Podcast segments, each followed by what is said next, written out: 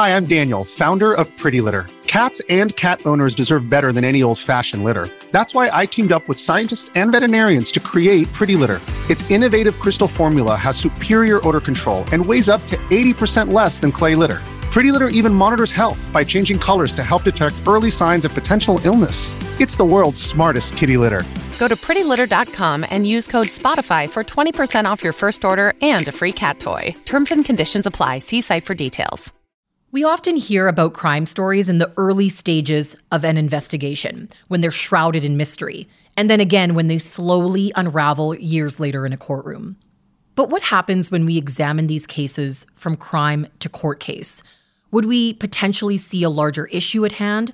And would it cause us to remember the victims, maybe in a different way?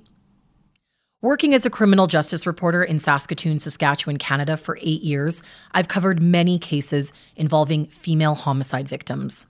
Saskatchewan had the highest rate of intimate partner violence and domestic violence in Canada in 2018, according to Stats Canada.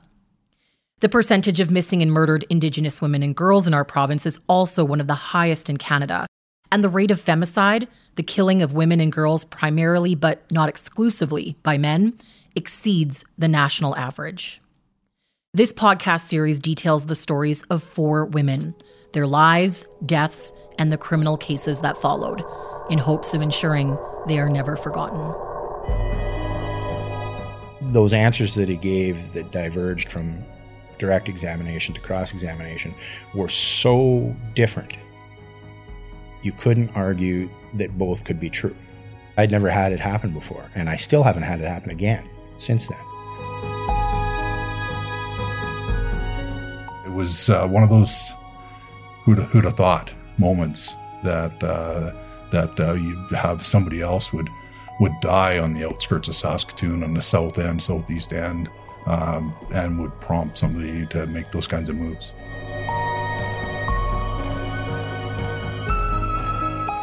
During his opening statement to the jury, Crown Prosecutor Michael Segu said Dorothy Woods spent her last known day alive doing normal things, like grocery shopping and watching a movie with her kids.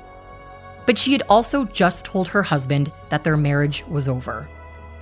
Segu said the jury will hear how, in the days leading up to her disappearance, Dorothy vented to friends that she was deeply unsatisfied with her marriage and that she told her husband she was leaving him for another man. The trial would also reveal for the first time what led to Dorothy's body being found in a culvert south of Saskatoon near Blackstrap Lake, and what led to David being charged with her murder. I'm Bre McAdam, criminal justice reporter with the Saskatoon Star Phoenix, and you're listening to She's Gone Stories of Female Homicide Victims in Saskatchewan from Crime to Court Case. This is episode six, part two of the disappearance and death of Dorothy Ann Woods. Police had secretly installed a GPS tracking device on David's bright red Dodge Dakota and were watching the truck's movements. Initially, there was nothing of interest until January 2nd of 2012 when David's truck took a very suspicious trip south of Saskatoon along Highway 11 near Blackstrap Lake.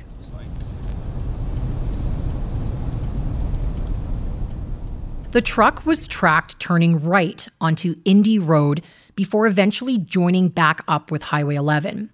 The truck continued south, turning around just before Hanley and heading back to Saskatoon. Police began searching the area two days later, on January 4th, 2012. It took only 15 minutes to find Dorothy's body.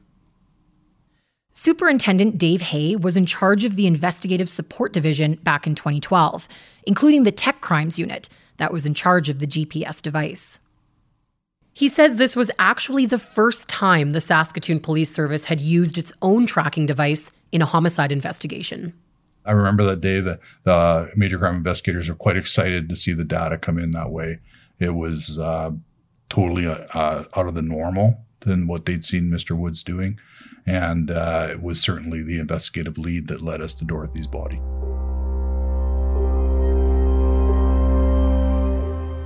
The suspicious trip happened shortly after RCMP issued a news release about an unnamed woman being found on the outskirts of Saskatoon that same day. It ended up being a different woman found in a different direction. Hay says it was all a total coincidence. It was uh, one of those who'd, who'd have thought moments that uh, that uh, you have somebody else would would die on the outskirts of Saskatoon on the south end, southeast end, um, and would prompt somebody to make those kinds of moves. The Crown's theory was that David drove past the culvert because he thought police had found Dorothy's body. Uh, that's uh, the damning piece of the evidence. Is why why would somebody go to that location like that for no reason? At first, the Crown had no definitive proof that David was the one behind the wheel. Police had actually installed a camera on a pole outside David's house, but the footage was too grainy to show who was driving. Then, in the middle of David's trial, a surprise. Thanks to some very stellar reporting, uh, that went on the six o'clock news that night. And by 10 a.m. the next morning, two witnesses had uh, come forward that uh, gave statements that identity. about identity of the driver of the red truck at that date and time.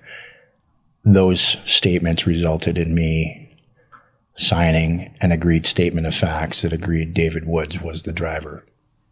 That's Mike Nolan, David's defense lawyer at trial. While he admitted David was the driver of the truck, he argued there was no proof that David was the person who sent those racist, threatening text messages to Dorothy's two lovers four days after his wife disappeared. Yes, they came from Dorothy's phone, from a person who said they were Dot's husband. We objected to the admissibility on that because they were highly prejudicial and it was unclear as to the identity of who sent them because anybody can send a text message. Nolan argued for the text messages to be thrown out during a voir dire or admissibility hearing held before the trial began. Chief Justice Popescul disagreed with our objection uh, because at least one of those text messages, according to the chief, contained information that only Dorothy Woods would know and David Woods and the murderer would know. And because of that, he said it's open for the jury to clu- conclude the person sending the text message might have been David Woods as the murderer.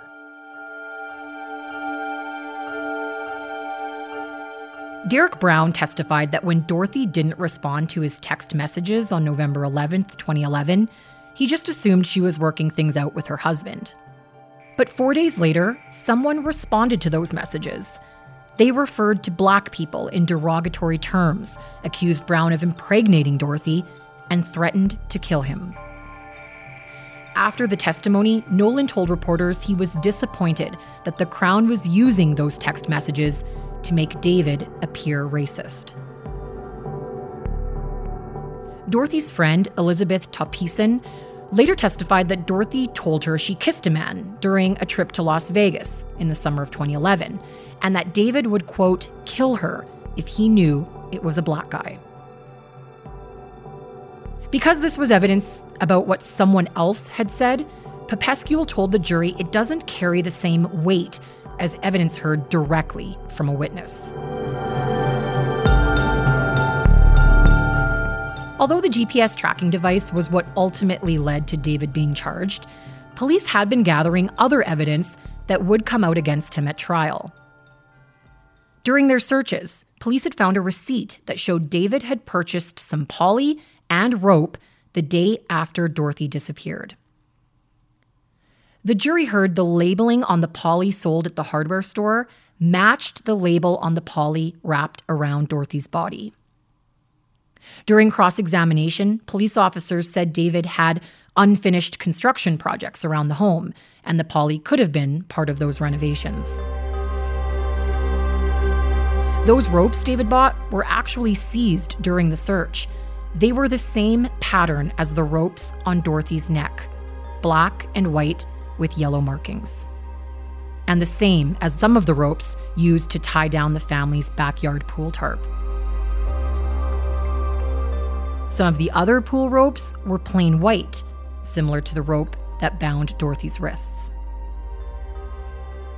But one of the most striking things about the case was the lack of a crime scene.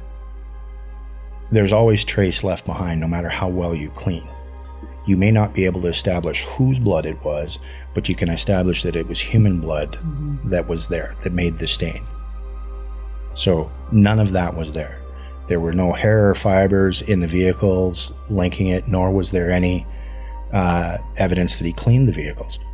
So, how does he transport her body from Riel Crescent if he, in fact, killed her? However, when police did their final search after David's arrest, they found a roll of green electrical tape in the garage. It looked exactly like the tape used to secure the poly around Dorothy's body. But maybe that was a coincidence. How could you know it was from the same roll? Enter Robin Abel, an RCMP tape and adhesive expert. He testified as the Crown's final witness. Abel determined that the piece of tape on Dorothy's body fit perfectly together with the end of the tape roll, like two puzzle pieces. Meaning it was the last piece of tape ripped from the roll found in David's garage. Abel said the chances of finding another piece of tape torn the exact same way as the tape found on Dorothy's body was, quote, beyond reasonable possibility. But there was no way to tell, forensically at least, who tore the tape. Nolan asked Sergeant Hudson if any other people were ever pursued as suspects in this case. Hudson said Derek Brown was cleared when his timeline about where he was the day Dorothy disappeared checked out. During the second week of the trial, the jury and the media went on a road trip. They were recreating the route that David Woods took to the area where Dorothy's body was found. My producer Matt and I recreated the drive, starting at 19 Riel Crescent. So there it is.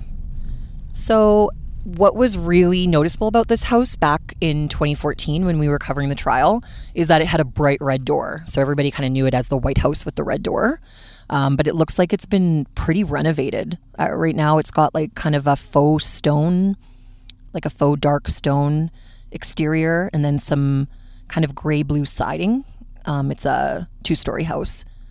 And the door is now a more muted, like burgundy color, I would say. And this is where the route starts. So when the um, jury took the road trip during the trial, we started right here at that house on Riel Crescent. Chief Justice Popescul told the jury that the road trip itself wasn't evidence, but it could help them understand the evidence of the route that they'd been hearing so much about. Jurors were in one bus while media and family members followed in another. A yellow flag marked the culvert where Dorothy's body was found down in the Blackstrap Valley. As we saw firsthand, David did not drive right up to the culvert.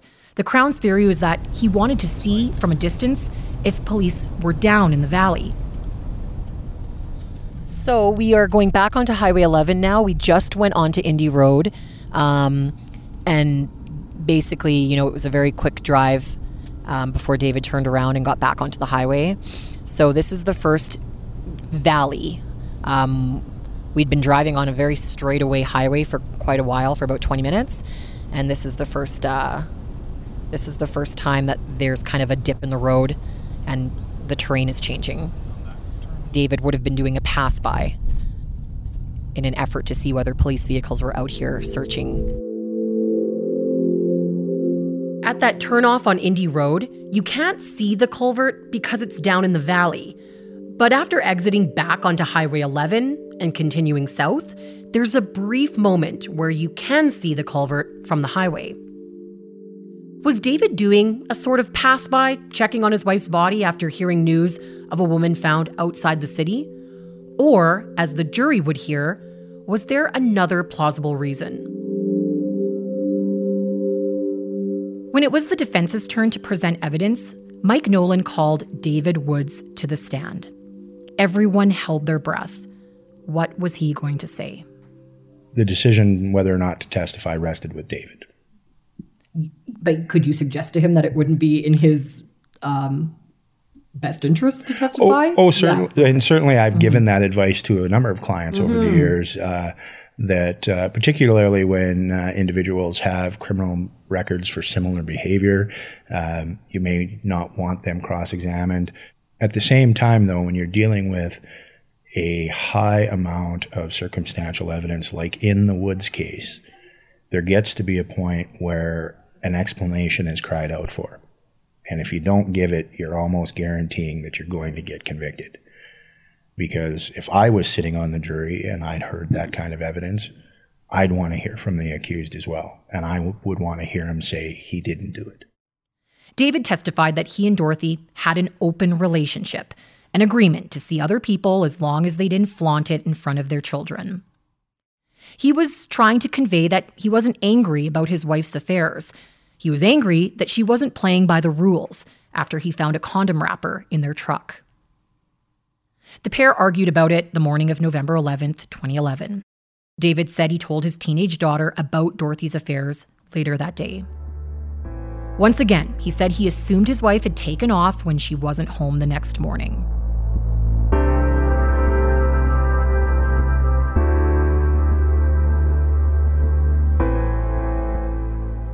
David told the jury that he drove out to Blackstrap Lake because an anonymous note was left on the windshield of his truck, directing him there.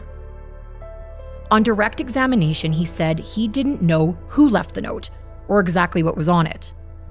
The alleged note was never found.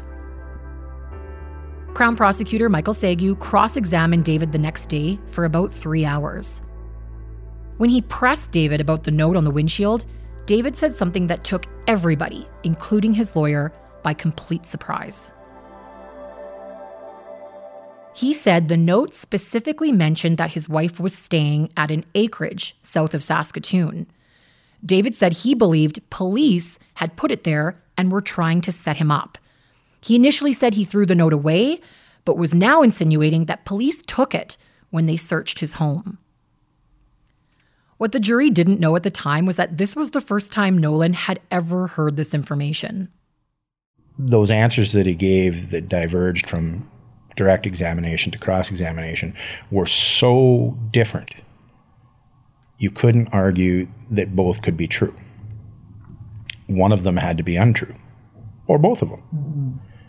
And that actually backed me into quite an ethical conundrum. And uh, I know you attended most, if not all, of the trial, uh, but that's what led to us going in camera to have a discussion with the media absent and the jury absent. And uh, the only other person in the courtroom was the defendant and uh, I needed to get outside legal advice as to what my ethical obligations were uh, in that case. And thankfully, at the time, I was uh, working with uh, Morris Bodnar, and I had brought Morris and Bill Rowe on as consulting lawyers while I was running this trial. So uh, at the end of the day, Mr. Woods received somewhere in the realm of 90 years of criminal defense lawyer experience on the case. Uh, but as a result of the the conundrum, uh, I had to summon Morris to the courtroom. There was an adjournment, and if you read the transcript, you can see where the sheriff's deputy says, "Mr. Bodnar's here now." So I had to spend some time outlining uh, to Mr. Bodnar what happened, uh, because I'd never had it happen before, and I still haven't had it happen again since then. Nolan said he was able to stay on as David's lawyer because the answers he received in direct examination were the answers he expected. David also told the Crown that he didn't want police to know about the open relationship. That's why he said he was shocked about the affairs. And he said he threw out Dorothy's makeup bag because he was angry that she had left it in the truck. But he had no explanation for why he lied about that, too. Nolan called one more defense witness, David and Dorothy's 18 year old daughter, who was 15 when her mom vanished from the family home. Her testimony provided a timeline of Dorothy's last night. They watched a movie, she went to bed before her mom around 1 a.m., and heard the front door open and close sometime after that. Closing arguments were made during the third week of David's trial. Prosecutor Michael Segu told the jury that David Woods was not in an open relationship with his wife at the time of her death. He had found out about the cheating months earlier, asked Dorothy to go to marriage counseling, and then found out she was still cheating and planning to leave him for another man. That's why he threatened her lovers, Segu said.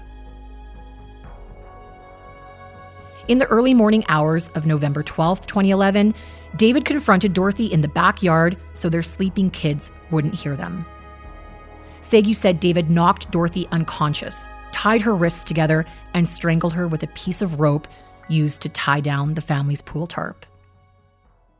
He told the jury that David stored Dorothy's body in a structure underneath the pool while he bought poly and replacement ropes the next day.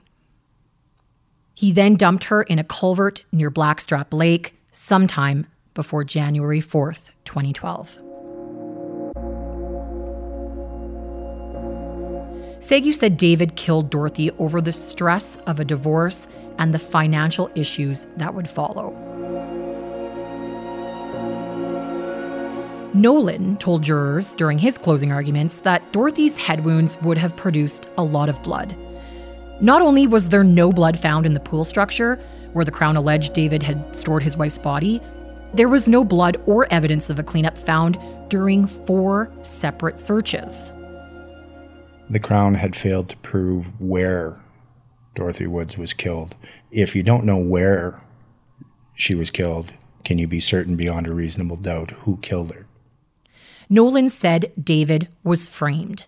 He was framed by the person who put the note on his windshield, and he was framed by the person who put the tape in his garage, which police had not found until the very last search.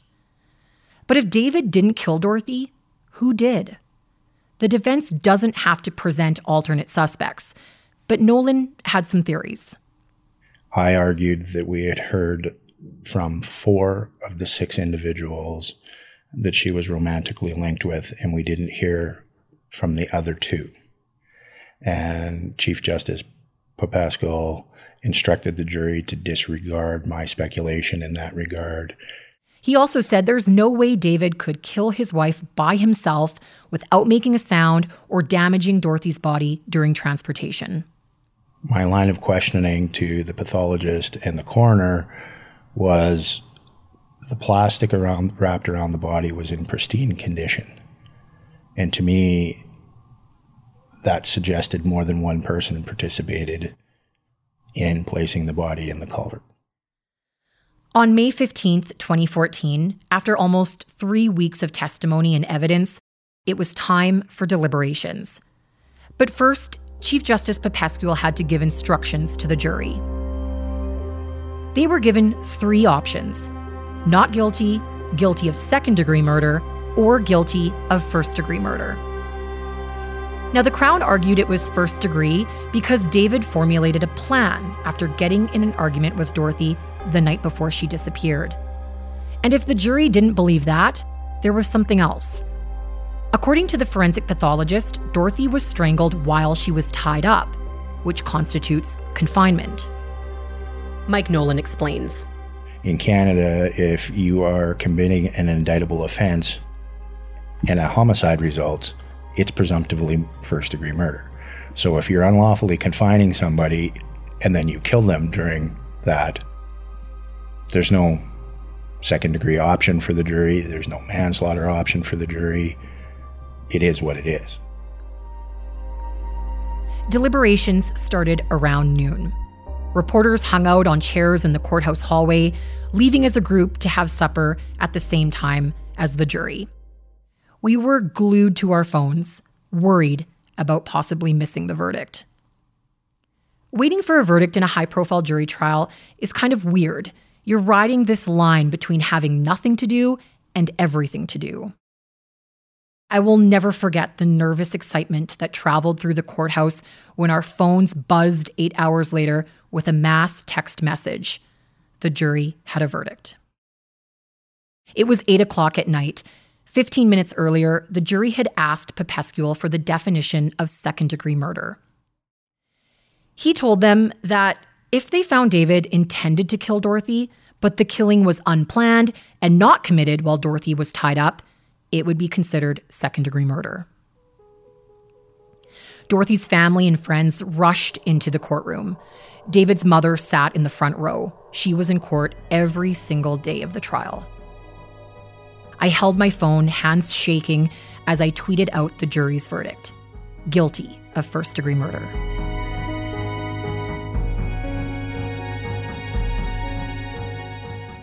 Applause and cheers rang out in the courtroom.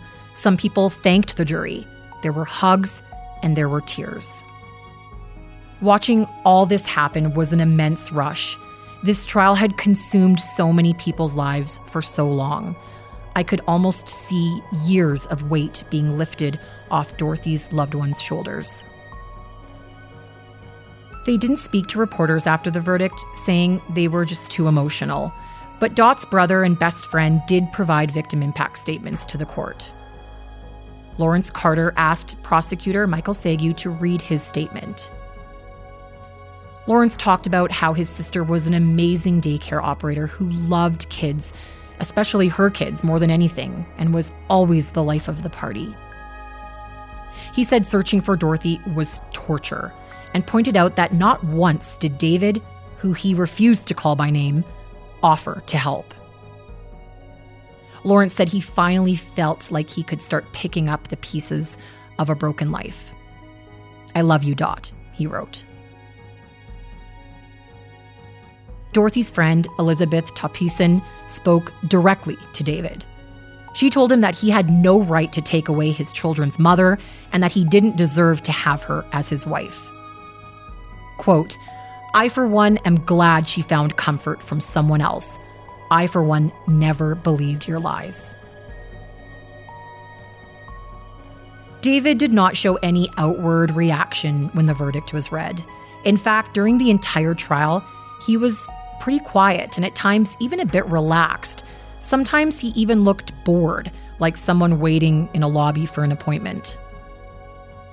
Before he was sentenced, David was asked if he had anything to say. No, my lord, he replied. At 51 years old, David received the mandatory sentence for first degree murder life with no chance of parole for 25 years. That news garnered another round of cheers from Dorothy's family, which continued outside the courtroom. Justice! That's what happened today. Justice! Love you, God! On the steps of Saskatoon's newly renovated Queens Bench Courthouse, both lawyers spoke under the bright spotlight of a satellite news van. Crown prosecutor Michael Segu said he appreciated how the jury had to review a lot of circumstantial evidence, evidence that isn't drawn from a direct observation, but rather from an inference. As in, nobody saw David kill Dorothy, but the ropes used to strangle her were the same kind of ropes David used on his pool, and so on. Segu called the police work extraordinary. I really give uh, my true admiration to the Saskatoon Police Department to do an investigation of this quality without either a body or a witness. It was truly a remarkable piece of detective work. Superintendent Dave Hayes says at the time, the mood in the major crimes unit was of a job well done. They believe they speak for the dead, uh, those who can't speak for themselves. And uh, they had an opportunity to tell Dorothy's story. And that's how they that's how they look at their investigation is an opportunity to tell, tell the story of the person who's died. And it's just um, it's a feeling of a success and accomplishment when they get to do that. David's lawyer, Mike Nolan, said he figured the jury couldn't get past two main things the fact that there was no other suspect, and the pathologist's evidence that Dorothy was bound before she was strangled. He said David maintains his innocence and would likely appeal. About a week later, David filed a notice of appeal with Saskatchewan's highest court. David argued the Chief Justice shouldn't have allowed those text messages from Dorothy's lovers into evidence at trial. The appeal also alleged that Popescul's instructions to the jury were unbalanced and favored the circumstantial evidence presented by the Crown, and that he shouldn't have allowed Dorothy's friend to testify about what Dorothy told her before she died, because Dorothy couldn't be cross examined. Three years later, in the spring of 2017, David's appeal was scheduled to be heard in Regina. But it was adjourned for three months at the defense's request. David had just hired a new lawyer, James Streeton, a week before the scheduled hearing. In September, his appeal was adjourned again after David requested to amend his appeal. He was now arguing that he had ineffective counsel at his trial. The appeal was rescheduled for October 2018. That summer, Mike Nolan filed an affidavit with the appeal court. It contained a shocking detail. I ask every client after every major trial Did you do it? I don't always get an answer. Mm-hmm. In this case, though. In this case, I did get an answer. And he did explicitly say yes? Yes. Now, this is a question you asked after trial.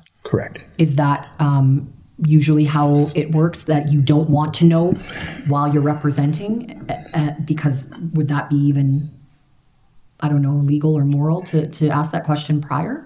Oh, certainly it would be legal and moral to ask it, uh, and I'm sure there's lots of practitioners that do ask it. Uh, the problem goes back to my original statement, though, if you are in the camp of lawyers that want to know very early on whether your client did something or not, and you ask that question or they blurt it out during your interview with them, uh, you're handcuffed in how you can defend them. You can't present a theory that somebody else may have did it. You can't point to a co-accused and said Tom did it, I didn't. You can't mislead the trier of fact.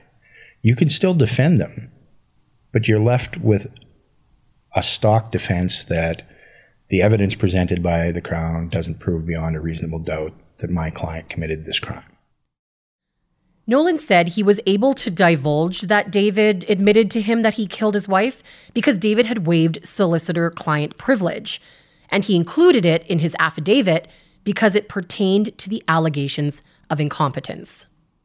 When David told you that he killed Dorothy, were you surprised? Absolutely. Like, what was your reaction in that moment? Uh, really deflating. Really deflating because I had spent hundreds of hours on this cause. And to just suck that out of the result, it was really deflating.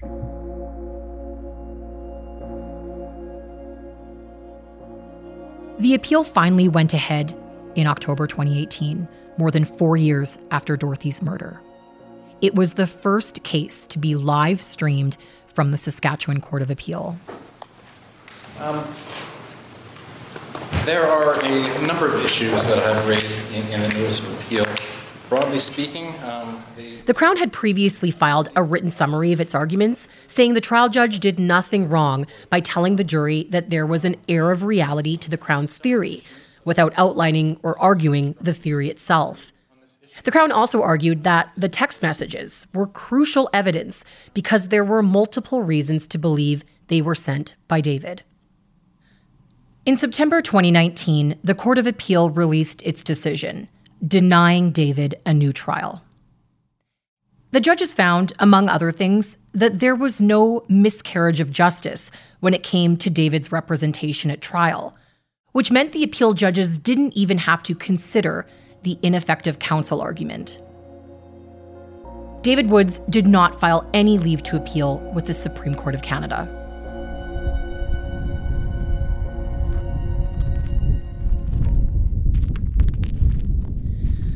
So I am standing uh, in front of the the mouth of the culvert, down about what we're guessing is about ten to twelve feet into the ir- irrigation ditch, which right now is just uh, sand and, and snow.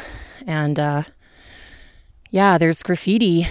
There's graffiti written on the concrete part, and it's um, it's a memorial to to Dorothy. Um, it says dot skate fight, and then a word that's kind of been rubbed away. We can see a D R I, um, and then there's it's surrounded by blue dots.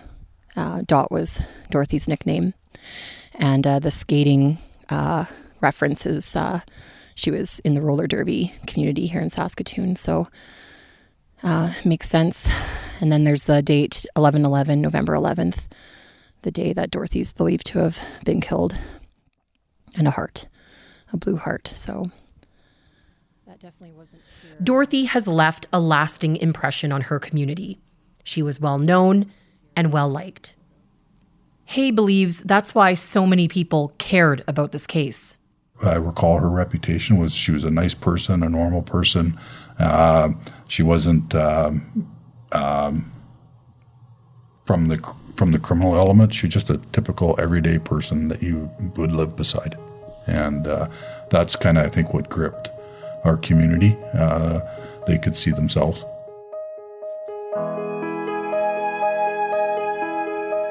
We reached out to many people for this two part episode, including Dorothy's daughter and brother, but did not receive a response. Michael Segu, who prosecuted the case, initially agreed to participate, but had to cancel after he was appointed a provincial court judge. I also wrote a letter to David Woods, who is serving his life sentence at the Saskatchewan Penitentiary in Prince Albert. According to the Correctional Service of Canada, David declined our interview request. There are many organizations in Saskatchewan that provide services to victims of domestic violence. For more information, you can visit the Provincial Association of Transition Houses and Services of Saskatchewan, also known as PATHS, at pathssk.org. And if you have any information on someone who is missing in Saskatchewan, you can contact Crime Stoppers at 1 800 222 TIPS. That's 1 800 222 8477.